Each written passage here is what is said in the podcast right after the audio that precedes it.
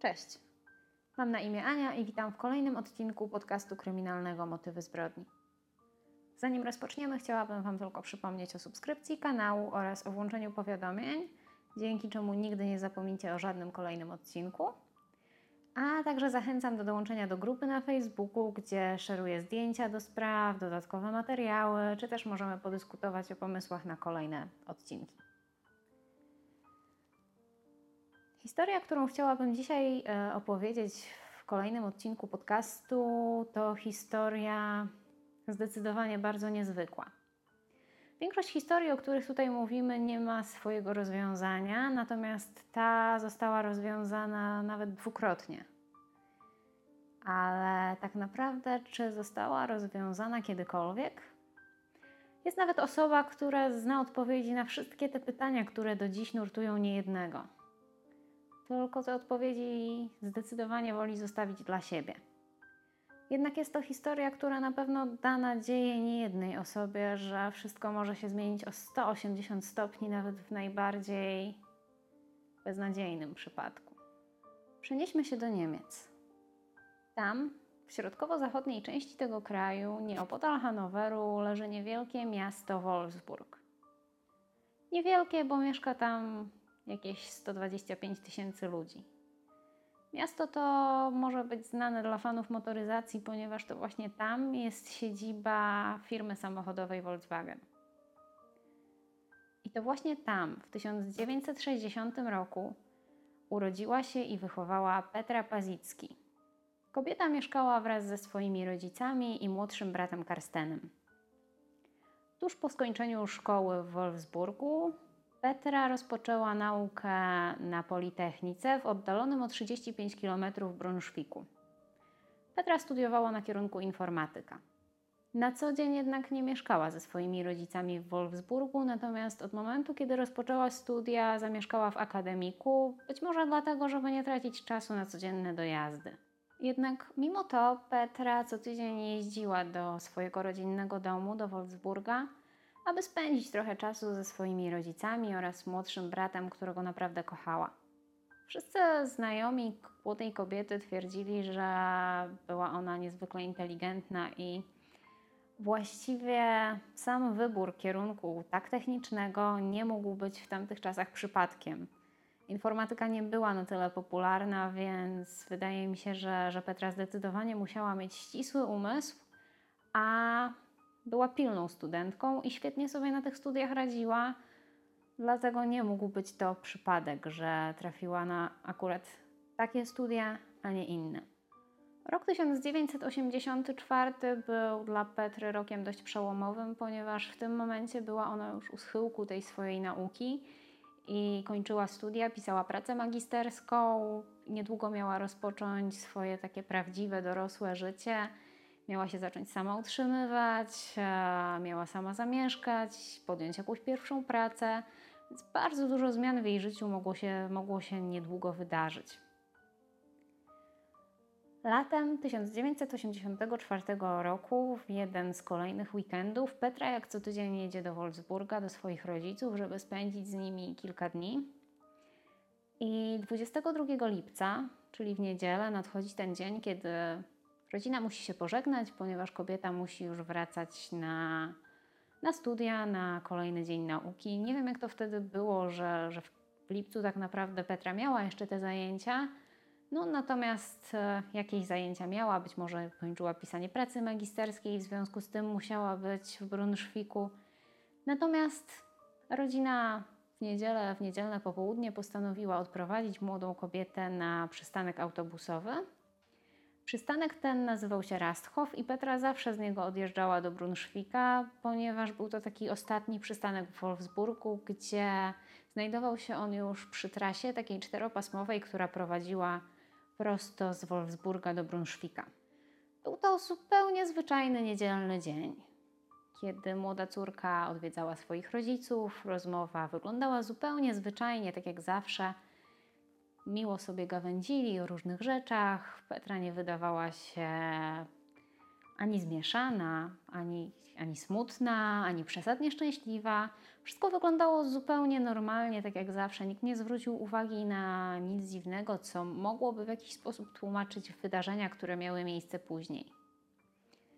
Jeszcze stojąc na przystanku, rozmawiali sobie na temat e, tego, że rodzice Petry za kilka dni wybierali się na wakacje, na dwa tygodnie do Włoch, żeby tam sobie odpocząć. Natomiast jej młodszy brat zostawał sam w domu w tym czasie i tutaj była taka umowa, że Petra przyjedzie do domu już w czwartek i tym bratem się zajmie podczas kiedy rodzice będą nieobecni. A była tutaj jeszcze taka sytuacja, że Karsten, brat Petry, miał urodziny w czwartek i dziewczyna chciała spędzić te urodziny ze swoim młodszym bratem. Tak jak wspominałam, mieli świetny kontakt i to, że ona miała spędzać czas ze swoim młodszym bratem, nie było absolutnie tutaj żadnym problemem. Więc umówili się, że, że za kilka dni, dokładnie za cztery, Petra przyjedzie do Wolfsburga i spędzi trochę czasu ze swoim bratem, przeniesie się też do domu rodziców w czasie ich nieobecności, żeby mieć na niego oko. No i kiedy rodzina tak stoi na przystanku, wesoło sobie rozmawia, przyjeżdża autobus, do którego Petra wsiada, macha na pożegnania i autobus odjeżdża, a państwo Pazicki wracają do domu. Mija kilka dni. Jest czwartek 26 lipca 1984 roku. Petra spędza ostatnie chwile w akademiku, bo tego dnia jedzie do Wolfsburga, gdzie jej brat Karsten ma urodziny i ona też ma zostać u siebie w domu rodzinnym, aby spędzić tam dwa tygodnie, opiekując się nim podczas nieobecności rodziców. Petra pakuje swoje rzeczy, dziewczyna planuje też zabrać swoją pracę magisterską, żeby móc ją na spokojnie przepisać, ponieważ ma jej rękopis i być może chce przepisać na, na czymś w rodzaju maszyny do pisania. Praca magisterska, którą Petra pisała, była na temat specyfiki języka programowania, więc takie raczej powiedzmy bardzo techniczne rzeczy. I jeszcze przed wyjściem z akademika Petra udaje się do swojego kolegi, współlokatora, który mieszkał niedaleko, w tym samym akademiku, i prosi go o to, żeby zajął się jej roślinkami, bo ona wyjeżdża na kilka dni i mówi, że zostawi mu klucze w drzwiach, więc nie będzie miał problemu, żeby się tam, się tam dostać. Potem Petra jeszcze wraca do swojego pokoju, zabiera swoje rzeczy i około południa wychodzi z budynku. Biorąc pod uwagę fakt, że tego dnia są urodziny jej brata Karstena, kobieta nie może po prostu pojechać do, Wolfsburg, do Wolfsburga i potrzebuje prezentu. W związku z tym udaje się do sklepu, gdzie taki prezent chciałaby nabyć, a biorąc pod uwagę fakt, że to jest bardzo techniczna dziewczyna, jest to studentka informatyki, nie szuka zabawek dla swojego brata, natomiast chciałaby mu kupić kartridż do drukarki. Idzie do sklepu, ale niestety nie ma tam tego, czego szuka, więc zawiedziona Petra opuszcza sklep, nie mając żadnego prezentu. Potem ma jeszcze jedną sprawę do załatwienia, więc nie udaje się prosto na dworzec, a ma tego dnia wizytę u stomatologa. Kobieta wchodzi do gabinetu stomatologa o godzinie 14, dokładnie na tą godzinę była z nim umówiona. Spędza tam godzinę do 15, Wizyta przebiega poprawnie, umawia się na kolejną wizytę i wychodzi z gabinetu. Cały ten dzień, który Petra spędza jeszcze w Brunszwiku, wygląda dokładnie tak, jak były zaplanowane co do godziny. Jest wieczór. W jednym z domów w Wolfsburgu siedzi młody chłopak, Karsten, i czeka na swoją siostrę, która niestety nie pojawia się tego dnia a miała przyjechać w odwiedziny, miała przyjechać do domu się nim zająć. On też miał urodziny, więc bardzo na nią czekał. Ale kiedy Petra nie pojawia się też kolejnego dnia, zaniepokojony Karsten zgłasza zaginięcie swojej siostry na policję. Policja natychmiast rozpoczyna poszukiwania młodej dziewczyny i rozpoczynają od tego, aby sprawdzić, czy ktokolwiek widział Petrę w autobusie, którym miałaby jechać z Brunszwika do Wolfsburga. Przepytują kierowcę, pytają pasażerów, którzy tym autobusem wczoraj jechali, jednak dowiadują się, że nikt takiej dziewczyny nie pamięta, nikt Petry nie widział. No i tutaj dochodzą do wniosku, że być może w takim razie, skoro dziewczyna nie wsiadła do autobusu, coś mogło wydarzyć się w momencie, kiedy wyszła od dentysty, bo już w tym momencie wiadomo, że stomatolog był osobą, która widziała Petrę jako ostatnia. Podejrzenia, że cokolwiek mogło wydarzyć się z Petrą na tej drodze od stomatologa do, na przystanek autobusowy wynikały w dużej mierze z tego, że rok wcześniej w tym samym miejscu bardzo młoda dziewczyna, 14-letnia Kerstin, została napadnięta oraz pozbawiona życia w dość taki no, niefajny sposób. E, no i w związku z tym jeden z policjantów, którzy wtedy pracowali przy tym śledztwie, Dirk Bosse, twierdzi, że wszyscy, którzy poszukiwali Petry, obawiali się, że nie znajdą jej żywej. I wszyscy obawiali się, że Petra mogła podzielić los tej nastolatki sprzed roku i, i coś podobnego mogło się wydarzyć. Poszukiwania Petry trwają nadal, jednak nic nowego się nie dzieje, nie, nie ma żadnego śladu, nikt nie widział kobiety, nic po sobie nie zostawiła i tak naprawdę, mimo że policja usilnie próbuje coś znaleźć, prowadzi to donikąd. Rok później, w 1985 roku, rzecznik policji w Brunszwiku e, Joachim Grande przyznaje, że również podejmowano próby szukania Petry za pomocą mediów, za pomocą telewizji i wyemitowano odcinek na temat zaginięcia młodej mieszkanki Wolfsburga w takim niemieckim odpowiedniku naszego Ktokolwiek widział, ktokolwiek wie. Program ten nazywa się Ahensischen XY. Jeśli wymowa jest niepoprawna, to przepraszam. Natomiast to również nie przyniosło żadnych nowych tropów ani żadnych śladów. W tym samym czasie doszło do zatrzymania Gintera K., mężczyzny, który był odpowiedzialny za napaść na 14-letnią Kerstin w tym samym miejscu, w którym zaginęła Petra w roku 1984. W trakcie przesłuchań okazało się, że Ginter K. przyznał się do tego, że jest on również odpowiedzialny za zaginięcie Petry i że ona również była jego ofiarą. Natomiast policja nie do końca chciała wierzyć w to, że on tak łatwo się przyznał. Oczywiście szukano Petry pod kątem tego, żeby znaleźć jej ciało, jednak niczego, absolutnie niczego, co miałoby związek z Petrą, nie znaleziono, dlatego też te zeznania Gintera K zostały potraktowane tak trochę, powiedzmy, no, policja mu nie dowierzała i nie poniósł on też żadnych konsekwencji w związku z tym.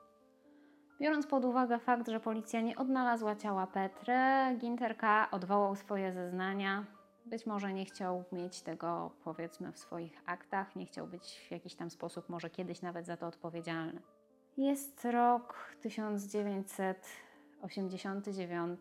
W Europie nadchodzą ogromne zmiany. Tak naprawdę historia Europy rozpoczyna się na nowo.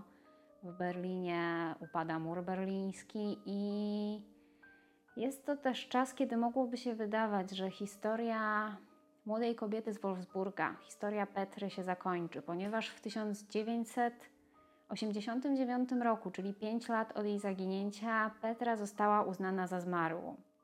W tym momencie mogłoby się wydawać, że historia Petry może się tutaj skończyć, że w jakiś sposób została rozwiązana. Ale tak jak już Wam wspominałam, to zupełnie nie jest standardowa historia i i ona nie ma jednego rozwiązania. Ona ma dwa rozwiązania, a może kiedyś będzie miała nawet trzecie. Mijają lata. Po murze berlińskim zostały już tylko jakieś mgliste wspomnienia, jest to tylko taki znak historii. Nowe pokolenia już nawet być może czasem nie wiedzą, że kiedyś były Niemcy wschodnie i zachodnie. I w tych latach, w tym czasie, kiedy te wszystkie zmiany się, się, się tworzą, wszystko się zmienia. Europa poszła w zupełnie nowym kierunku. Historia naszej dzisiejszej bohaterki również jakoś się tworzy. Jest rok 2015. Jest późne lato bądź wczesna wiosna, zależy jak na to spojrzeć. Dokładnie jest 11 września. Na jednym z osiedli mieszkaniowych w zachodnim Düsseldorfie, takim osiedli, osiedlu, gdzie są pięciopiętrowe bloki mieszkalne, dzieje się coś, co zupełnie zmienia obrót tej historii o 180 stopni. Tego dnia na posterunek policji dzwoni zaniepokojona kobieta, która twierdzi, że na drzwiach jej sąsiadki widać ślady, jakby ktoś próbował się tam włamać, a być może nawet doszło do włamania. Zawiadomiona policja przyjeżdża na podpodany adres. Na drzwiach mieszkania wisi tabliczka z nazwiskiem Schneider. Patrol policji puka do drzwi i czeka, aż te drzwi ktoś otworzy. I po kilku chwilach oczekiwania za lekko uchylonych drzwi spogląda na nich 55-letnia kobieta, która zachowuje się w taki sposób, jakby bardzo szybko chciała się ich pozbyć. Twierdzi, że to nie ona zgłosiła próbę włamania, czy cokolwiek to było, i, i że tutaj nie ma żadnego problemu.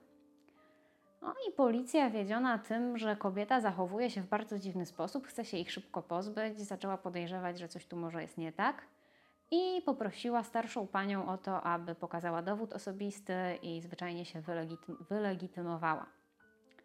No i tutaj dochodzi do takiej sytuacji, że pani Schneider najpierw próbuje jakoś tą sytuację tutaj udobruchać i tą policję jednak odesłać, ale kiedy jest troszeczkę bardziej przymuszana, musi się przyznać, że nie ma takiego dokumentu.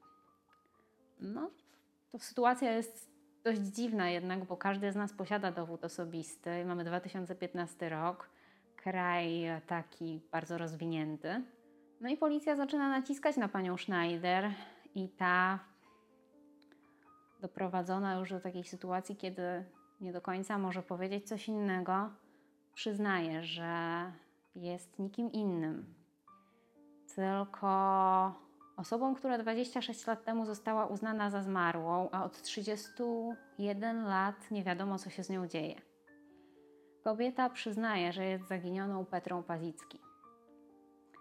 Kiedy policja to słyszy, nie do końca wierzą, bo, bo kobieta miała nie żyć, tak, 26 lat, nie udało się odnaleźć zupełnie nic. I czy to jest możliwe na pewno, żeby ktoś przez 31 lat żył bez dowodu osobistego, że no, ta historia jest zupełnie niewiarygodna? Nie jestem sobie nawet w stanie do końca wyobrazić, jak duże musiało być to zaskoczenie tych policjantów, ale czytałam, że byli oni do tego stopnia wprawieni w osłupienie, że nie do końca chcieli w taką informację uwierzyć. Natomiast 50-letni 55-letnia kobieta, która stała naprzeciwko nich, miała na to dowody. Ponieważ pani Schneider bądź pani Pazicki posiadała dowód osobisty. Niestety nie był on od dawna ważny, był to taki bardzo stary dokument, wydany ponad 30 lat do tyłu na nazwisko Petra Pazicki. Okazało się, że zaginięcie bądź też zniknięcie, które miało miejsce 31 lat temu, było doskonale zaplanowanym e, procesem. Petra zrobiła to z własnej woli i była dobrze przygotowana. Nie była to decyzja podjęta pod wpływem chwili, pod wpływem impulsu. Nie było to coś na zasadzie, że wyszła z tego akademika i postanowiła, że to jest ten dzień, kiedy ona nie wróci do domu i przestanie dawać znak życia. Natomiast doskonale wszystko planowała od dłuższego czasu. Odkładała pieniądze, które miały pozwolić jej rozpocząć życie od nowa, zacząć wszystko od początku i miała też niemałą sumę pieniędzy na to, aby, aby rozpocząć to wszystko od nowa. Zaraz po zaginięciu Petra wprowadziła się do mieszkania w Gleisenkirchen, które wynajęła dużo wcześniej. I kobieta przez 30 lat żyła używając różnych imion i nazwisk. Żyła bez dowodu osobistego, bez karty ubezpieczenia, bez prawa jazdy, nawet bez legalnej pracy. W międzyczasie mieszkała w kilku niemieckich miastach, a żeby jakoś się utrzymać, podejmowała takie dorywcze prace bardziej na czarno, nigdy nie pracowała legalnie. Nigdy natomiast nie udało się ustalić, jakie to były prace. Petra też nigdy nie posiadała konta w banku, za wszystkie rachunki i zakupy zawsze płaciła gotówką. I właściwie można powiedzieć, że udało jej się osiągnąć coś niezwykłego, ponieważ w XXI wieku kobieta była w stanie pozostać całkowicie anonimowa przez ponad 30 lat. Była w stanie żyć w taki sposób, aby nikt o niej nie wiedział i była w stanie funkcjonować jako osoba zmarła. W dodatku nie popełniła przez te 30 lat zupełnie żadnego błędu, który pozwoliłby komukolwiek zorientować się, że może ona być zaginioną kobietą. Informacja o tym, że Petra została po 31 latach odnaleziona, rodzinie przekazała policja, ponieważ kobieta jasno stwierdziła, że nie chce kontaktu ze swoją rodziną, nie chce z nimi rozmawiać, nie chce się z nimi spotykać i, i w zasadzie to, to, to tyle, jeśli chodzi o informacje do rodziny. A 80-letnia matka Petry oraz jej brat płakali dosłownie ze szczęścia, natomiast ojciec kobiety nie doczekał tych informacji, ponieważ zmarł trochę wcześniej. Dość taką nieprzyjemną i bolesną dla rodziny informacją był fakt, że Petra sama to wszystko zaplanowała i, no i to, że nie chciała się z nimi spotkać, nie chciała się z nimi zobaczyć, też było takie trochę przytłaczające. Jednak mimo wszystko bardzo się cieszyli, że kobieta zmartwychwstała dla nich, ponieważ od dawna uznawali, że, że ona nie żyje, a okazało się, że wszystko jest w porządku, że jest cała i zdrowa. Rodzina również napisała długi list do Petry i przekazała jej przez e, funkcjonariuszy policji ten list, mówiąc tam, że jeżeli jednak zmieni zdanie i zdecyduje się z nimi spotkać, to oni czekają na nią z otwartymi rękoma i bardzo się z tego spotkania ucieszą. No i w tej sytuacji tak naprawdę każdego nurtowało tylko jedno pytanie. Jaki był powód tego, że Petra postanowiła z własnej woli zafundować sobie tego rodzaju życie i postanowiła zniknąć żyjąc jako, jako ktoś, kto nie istnieje. E, sama Petra nie chciała tłumaczyć powodów swojego, swojej decyzji, swojego zniknięcia, natomiast jasno powiedziała, że nie ma to żadnego związku z tym, co. Nie ma to żadnego związku z jej rodziną, że nikt jej domu nie krzywdził i absolutnie nie jest to związane z członkami jej rodziny i, i powód był zupełnie inny. Natomiast mówi się o tym, że w rodzinie Pazicki była bardzo duża presja na to, aby Petra odniosła sukces i, i bardzo mocno na nią naciskano.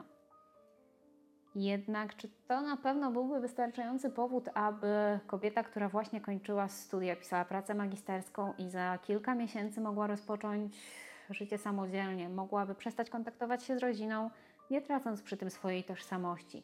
Czy to aby na pewno byłby wystarczający powód, tylko to, że rodzina oczekiwała od niej, że osiągnie sukces, żeby zafundować sobie życie tak naprawdę nie będąc członkiem społeczeństwa? No wydaje mi się, że nie. Część osób również mówi o tym, że techniczne umiejętności, które posiadała Petra, mogły mieć związek z zimną wojną, która wtedy trwała, i to też mogłoby mieć jakiś związek z jej zaginięciem tym, że została pozbawiona tej tożsamości, być może wykonywała jakieś prace dla rządu. Natomiast to też nie jest informacja potwierdzona. Sama Petra nie chce rozmawiać na temat powodów swojego zaginięcia, nie chce kontaktu z rodziną i jedyne czego chce to jest spokój. Nie chce rozmawiać z mediami, z policją, zupełnie nikomu nie chce się tłumaczyć i chce dalej prowadzić sobie swoje życie. No i to już w zasadzie jest koniec tej historii, która, tak jak Wam mówiłam, rozwiązania ma dwa, natomiast ciągle pozostawia taki niedosyt i pytanie, dlaczego to się wydarzyło i, i jakie były powody, co kierowało Petrą. Historia jest niezwykle ciekawa według mnie, pokazuje to, jak tak naprawdę można się ukryć nawet w XXI wieku, chociaż jest to dość ciężkie prawdopodobnie. Dajcie znać, czy wy znacie tą historię i Jakie według Was mogły być powody, dla których kobieta postanowiła zrezygnować ze wszystkiego i ukrywać się przez 31 lat? Jeśli film Wam się podobał, pamiętajcie o zostawieniu łapki w górę, dzięki czemu więcej osób będzie mogło go obejrzeć.